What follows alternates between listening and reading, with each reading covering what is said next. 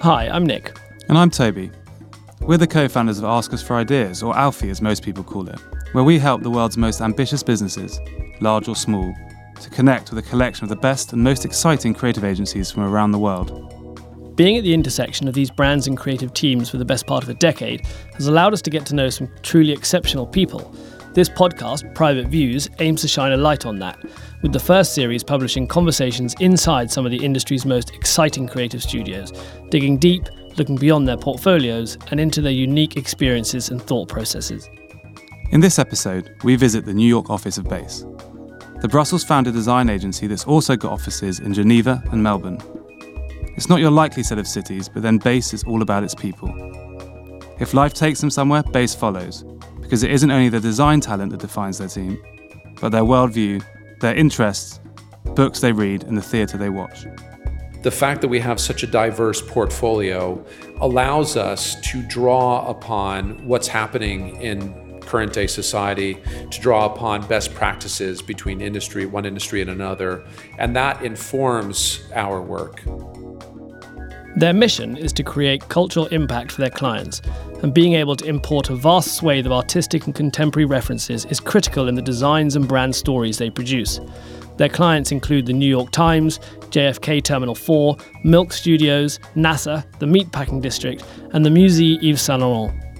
Base, one of the first agencies we connected with in the US, for us perfectly bridged the European design sensibilities we're known for over here with the US dream big and anything's possible attitude you see in such riches over there.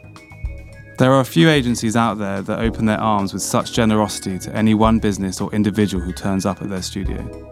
If you've got a great idea and a truckload of ambition, their doors wide open. Zero pretense and oodles of style. Our producer David Michon visited Base hot on the heels of their first in a series of public talks, the Base Sessions, to learn about their own eureka moment as a business, the manifesto that drives them, and where they draw the line between branding and blanding. But first, he catches up with one of Base's clients, Milk Studios.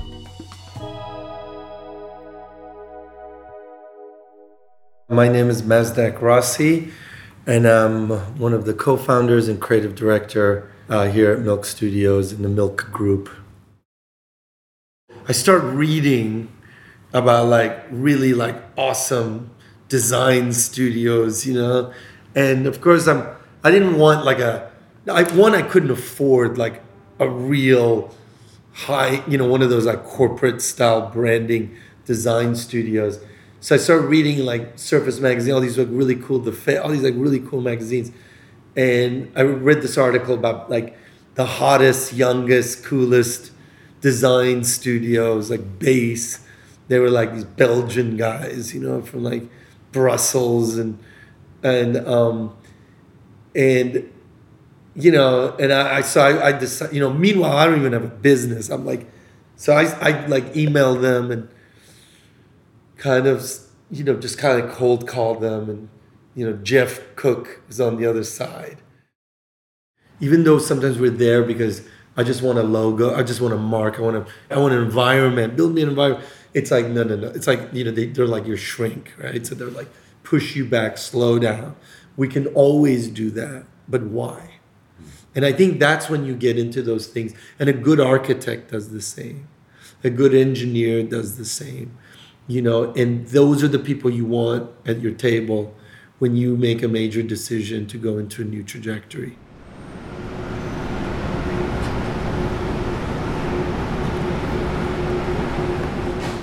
Hey, hey. Hello, hi. Geoff. David. How are you? Hi, good, good. I'm Min. Hi, nice to meet you. Welcome.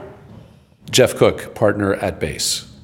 Base was founded in Brussels by two of our partners, Dimitri and Thierry, in the mid 90s First and foremost, Base is a human centric company. And people always ask, why do you have studios in Brussels, Geneva, Melbourne? Why not the obvious, London, uh, Beijing? And it is first and foremost because we are a people driven company. And so we have, ex- we have always expanded through our people, either locally or globally. Um, we are we tend to attract a very specific type of person, and I think there are a couple of things. First and foremost, um, people always comment that we're fun to work with. And so I think although we take our work extremely seriously, we do not take ourselves too seriously, and we like to um, have fun. And um, and as our point number ten in our manifesto says, we like to make people smile. So the first project we ever did was a book for Joseph Kosuth, back when things were still being typeset, and the second job was a campaign for a fashion house. And the fact that uh, those were our first two projects and they were very different in terms of uh, what they were really set the DNA for uh, Base, which today has evolved from a sort of classic design studio into a full service branding agency. Yes, of course, we do strategy, identity, digital, a lot of the things that other agencies do. Um, our focus has always been on the end result and how we measure success. And it's an interesting story. I was uh, not so long ago being interviewed, and the, the reporter asked, How would you describe base? And it took me 20 years to answer, Well, how would you describe base? And she paused for a moment and said, If I think of all the, the really iconic projects of yours that I know, Milk Studios, Neue House, the Vuitton Foundation, um, JFK, she said, they're all very diverse. But the central through line through all of them seems to be that they all have a very profound cultural impact. And so I think to answer your question, the fact that we have such a diverse portfolio allows us to draw upon what's happening in current day society, to draw upon best practices between industry, one industry and another, and that informs our work. Right. So it's it it, it kind of uh, recognizes that these category, you know, these you know, a kind of actor in one sector or category isn't necessarily just operating kind of within that sector, you know, culturally speaking. Exactly. And so, uh, as an example, uh, we work with a, a, phenomenal company that not so long ago was a startup. It's called Kidbox. And it's a children's wear company, subscription based children's wear company. And when we were starting that project, we said, you know, this is something in terms of the brand that we want to appeal as much to the parents who are saving time going to the mall um, by subscribing to this service as to the children and that have the, having young children be as excited about receiving a box in the mail as their parents. And when we started thinking about what we might reference tr- to build a children's wear identity, we actually thought of the, the artist Roy Lichtenstein, because that is a language that speaks both to parents and children. And so if you look at the identity today, you'll see a, a, very direct reference to the artist. And so it's, it's, that's one example of how we are constantly cross pollinating um, influences and best practices from one area to another. And, um, you know, in discussions that we've had before, um, you said that this is, you know, this idea of cultural impact was something that was maybe kind of a, a kind of a uh, subconscious driver for base in the past, but that it's become now something that you you uh, kind of consciously strive for. If you can talk about that transition and how maybe that has changed your frame of thinking or your approach to projects. It was an interesting uh, mind shift uh, in that prior to this interview, I do think that we were subconsciously, as partners, looking at projects and saying to ourselves, you know, is this interesting? Is this something that we could add value to to help? But now it's become very top of mind, and uh, and uh, I think we're now in a fortunate enough position whereby we have a certain number of projects coming in, and we're able to look at them and really one by one say, can we a add value to this project with what we do and really help this company or institution or NGO move the needle from A to B significantly.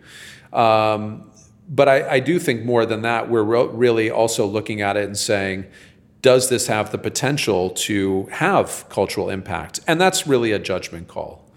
Uh, and you know, I guess on the opposite end of the spectrum, something like Milk Studios, which is trying to establish those kind of those uh, those kind of public reference points or you know that kind of cultural cachet um, as opposed to kind of playing on an existing cultural cachet so maybe you can talk about that kind of that end of the the spectrum in terms of building cultural impact when we started with milk, it's an interesting story. It was 20 years ago, and Rassi, the owner, was standing in a construction site.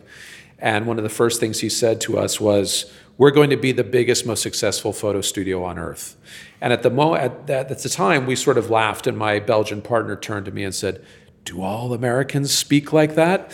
And in fact, 20 years later, they've become uh, exponentially more than just a photo studio. So, why is that? And how did we together help them to become culturally relevant and to have such a profound cultural impact?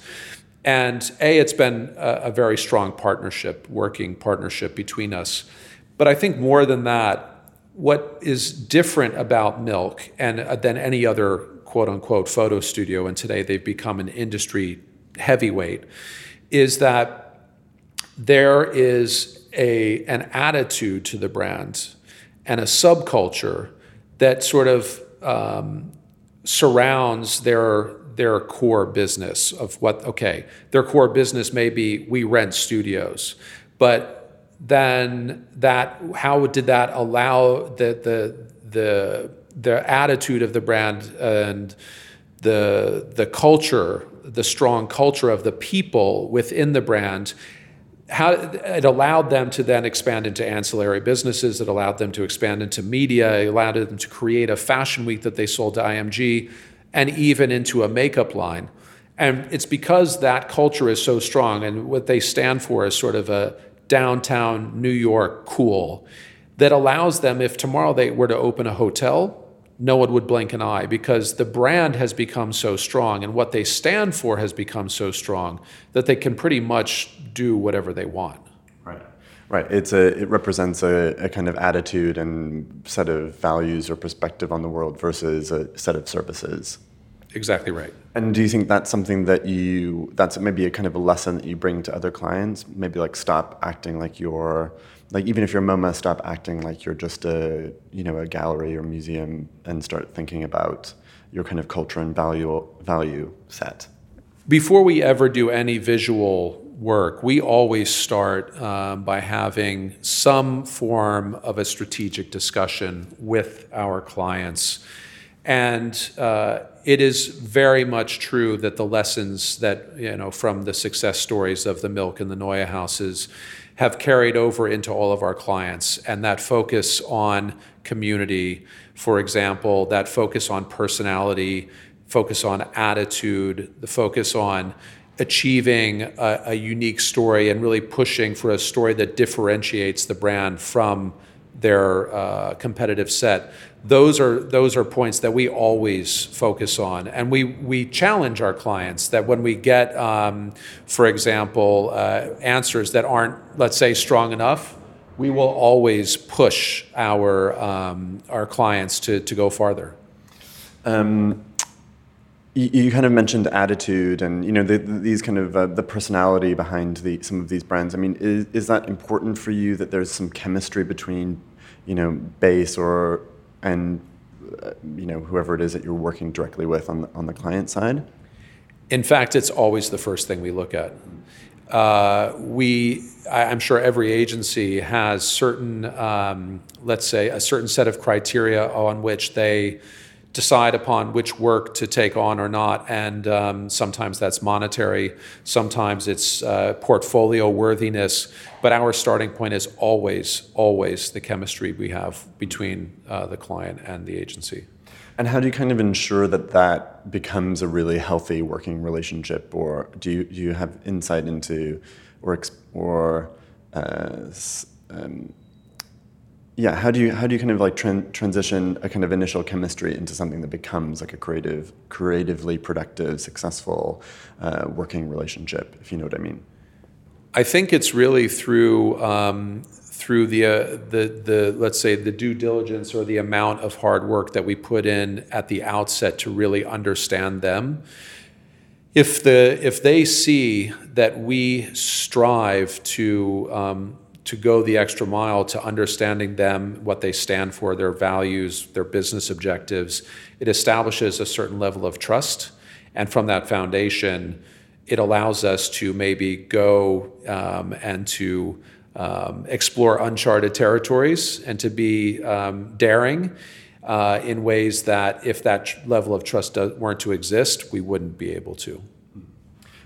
Uh, achieving cultural impact or cultural relevancy um, surely means kind of maybe pushing some of your clients beyond a point, you know, beyond their comfort zone. Um, wondering how you how you take them on that journey and make sure that you know they feel ownership over this and it's not you know something that that they think some kind of cool branding agency is is kind of imposing on them. Yeah, again, I think it starts largely in the strategic phase before we start uh, applying that to the brand, uh, the visual and verbal work, is to really look um, pretty deeply, not only at their objectives and what they're looking to achieve, but at the competitive set. And by way of example, we've just finished a project that we're immensely proud of. It's the International Fund for Animal Welfare, IFAW, IFAW for short. And um, by way of example, it's it's it's fascinating. Everyone can do this example or this this uh, this little test at home. Go out and, and look at all the players, the major players that are in that sort of animal and, and habitat conservation space. And very quickly you start to realize, okay, it's very Nat Geo. Um, it has a certain sort of friendly kind of approach, or on the opposite end, it is a kind of a horrific uh, view of what that world looks like. And, um, and so, you know, early on we said, what do we stand for? How are we different? What's our unique approach to this world? And then, um, is that consistent with what exists? Or do we want to go on a journey and, and try and be something that's a little more unique? And so by starting from the, that fundamental kind of foundational work, um, we can then look to, again, yeah, do something that hopefully has uh, cultural impact at the end. And how important, you know, just to, to kind of go back, how important is, is pulling in these references from other industries or other kind of, you know, just a, the widest spectrum of, of reference points? Hugely important. If we have a, uh, a 10 point manifesto, can be found on our website, uh, that, we, um, that governs all of our work. And one of those is we play with codes. And by that, I mean every industry tends to have a set of visual and verbal codes. So you think of banking, and in your head, if you immediately think of the major banks, they all have a certain look or a certain set of codes. If you think of Ivy League schools, they have their own set of codes. And our we always challenge ourselves with how do we break those codes or play with those codes enough that it differentiates uh, someone from the competitive set without going too far afield, without saying, oh, suddenly our bank now looks like a fashion house. That obviously doesn't work. So the question is always, by drawing references from other industries to inform our work in a given sector, it allows us to, um, it, it, gives us rich uh, fodder from which to, um, to break or to play with those codes.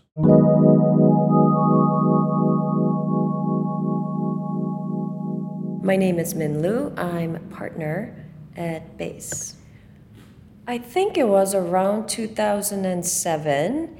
And there was a point, you know, obviously all agencies really think about themselves and us too. We were thinking about ourselves as a brand. How do we codify what we do, not only for the external, but really also for our internal, so that as we evolve um, and grow individually, but also as a company, that we can continue to um, hold on to our DNA, but move forward at the same time. And so this piece um, is part of that endeavor. So this 10 point manifesto is can't be each point cannot live in silo, right? This is really if you really think um, read this from the designer's mind, it is actually our work process and thinking process. But if we go back to number one, right, if we truly understand the context, right, and understand what the objective is, what the goal is, and what whether it's a business goal, but also um, how people at the end of the day interact with that. And second point, concept, first concept, then design. We get to a point in number nine whereby, well, if we've done that research and if we've done that thinking process and then identified a concept and we're expressing those thinking and the concept in our design, it's not about the aesthetics. It is about those idea, what is appropriate, what will make you know um, the work for our clients really stand out and yet be true to who they are. So it's a, it's a point that we're trying to make as in it's less about the aesthetics. Mm. It is the output is an outcome of the exploration and the thinking behind it. In a conversation that we, we had before this interview, you said something very interesting about um, about efficiency, um, which I think is usually used as a very kind of positive word or positive value, and that's not necessarily the case for you. So, just wondering if you could elaborate on that. So, what we were talking about earlier was efficiency versus effectiveness. And a lot of times, um, it, there can be a formula or there can be a process, right? Which, from a studio perspective, can be very efficient. You can get to um, a presentation or a solution for a client in a very efficient manner. Or if you um, specialize in a sector, you become a master of that, right? And then you kind of gain efficiency. But what we're interested in is effectiveness. So by uh, consciously, we don't try to spe- um, specialize in one sector because the learning that we have from one um, sector to another, we can cross pollinate, we can um, apply the learning. Um, and it's really I think that's how we achieve relevancy. And it also makes us come up with unique solutions rather than, um, yeah, really rely on and create habits, right? And it, you lose sort of the freshness that you can bring to the table for not making that a mechanical um, process.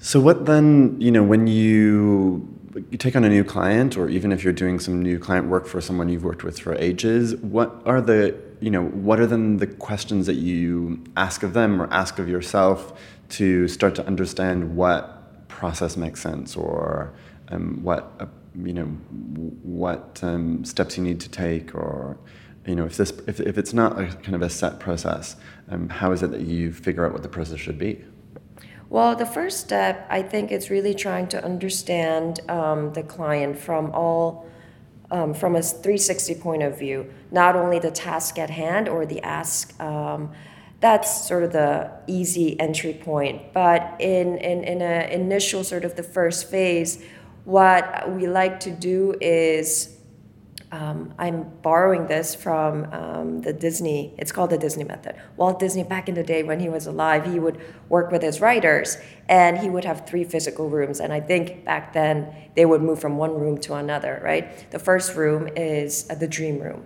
right? What, without any um, limitations, what do you know the people or the company really want to achieve? Who do they want to be? How do they want to be perceived? What are the business goals? What are the um, emotional goals? What are the, you know, you can think about it, and, and nothing is a bad answer, even if it's uh, pie in the sky.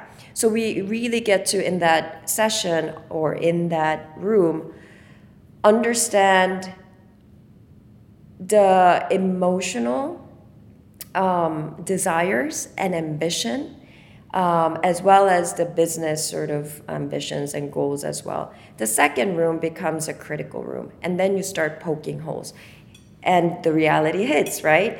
Oh, yes, but, oh, yes, but. And then we start to understand the dynamics. Who out of the many stakeholders are interested in what? What are their personal agendas? And, and even that dynamic is really incredibly important um, for us to um, create the work. Where do the stakeholders align? Where do they not align? And that also outlines, oh, there's work to be done for further alignment, or great, everyone is aligned. And right, so it's not just about design. And then the third room, after going through that and everything is revealed and put on the table, then the reality room hits. So, and then that's the planning. What, what are the next steps? So it's really about, it starts with the client, right? Their conditions. Uh, you talk a lot about kind of cross pollination and um, bringing references from one sector to the other. How does that kind of manifest in terms of the the team? I mean, do you kind of share experiences from uh, projects or uh, kind of reference points or whatever is kind of interesting you culturally? How how do you kind of ensure that that happens? We do two things. One is we do have uh, weekly creative meetings. It may be on a project, but a lot of times it's actually sharing so that even if you're not working on the project, you're constantly understanding what is happening in the other projects and share, talk about like what works and what didn't work, what were the successes, what were the challenges. Um, so there's constantly the entire studio is aware of how the project is going and what we're doing on the project. Um, so that becomes very natural. The second thing we do, I am not a believer of mood boards in the sense, so in the research phase, of course, we look at you know adjacent competitors and you know the sector um, as a whole. So that we consider as a research phase. But then, as soon as we distilled the idea and the brand idea and the, the, the strategy down, in the creative phase, we do not look at that. Meaning, we don't look at other creative outputs related to that sector or not even in the same sector. We, I prohibit um, creating mood boards of other graphic design, meaning others' solutions. Instead, we do have mood boards that is related more to the concept. Do you also then try to avoid kind of visual cues in, in certain circumstances? I mean, would you look to kind of a theater, a poem, a song? Right. Or, for example, in um, animal organization that we just launched, IFAW, um, our mood board had MacGyver, right? Mixed uh, match with Einstein.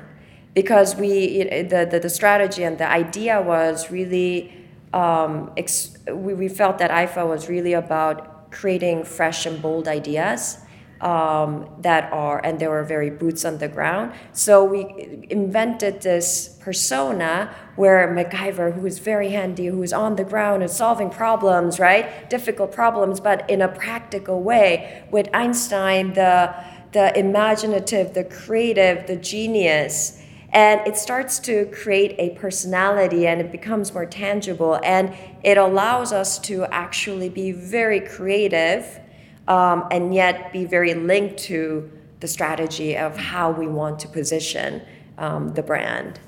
And ensure a bit of a bit of depth, I suppose, that that allows that brand to take on more of an actual personality, not just a kind of facade, uh, kind of slapped on brand. Exactly, and um, we uh, recently published a article um, called "Blanding," and it was really um, something that we have been internally talking about, and we're very acute to that because we we we are really about trying to personify um, and I you know you differentiate our clients through their personality and attitude, right?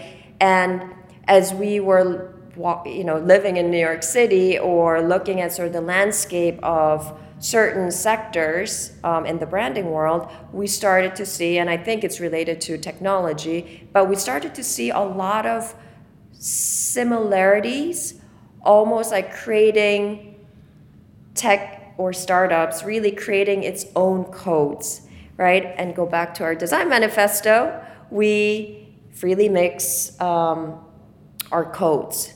You know, we play with codes in order to find something unique right? We're looking at a Pantone box, and that was a gorgeous, um, heartfelt um, passion project from this um, chef, Roy. And there we said, okay, do we go for full on um, baked goods, confection, sort of vernacular? Actually, no, this is a personal project, a passion project. So I asked Roy to write a letter from his heart. So we put that in. But in terms of um, its what the product is, it's a very high end product. So we wanted to, we borrowed the code of luxury, right? So we're juxtaposing something very personal in terms of the tone of voice and the copy, right? With the name from Roy, which is very accessible, very about the person, juxtaposed with this graphic and the aesthetic that elevates. And it's the play between the two. And also, I think so much about purpose because as much as panettone is like a food item, it's like a, you know, it's, a, it's often a gift. Exactly. Min, thank you so much. Thank you. That was producer David Michon visiting the New York offices of BASE. A big thank you from myself, Nick, and Toby for listening. Thank you also to Geoff and Min at BASE and Mazdack at Milk for their time, to Sean Crook for editing this episode, to George Grinling for the theme music, and to Made Thought for Private View's visual identity. To find other episodes, head to Apple, Spotify, SoundCloud, or wherever else you absorb your podcasts. Or to find out more about Alfie, please visit our website, aufi.com. We're also on social media channels using the handle at Ask Us for Ideas. And finally, please do share this episode, rate us on Apple Podcasts, and do listen to the others we've put out as part of this series. Until next time.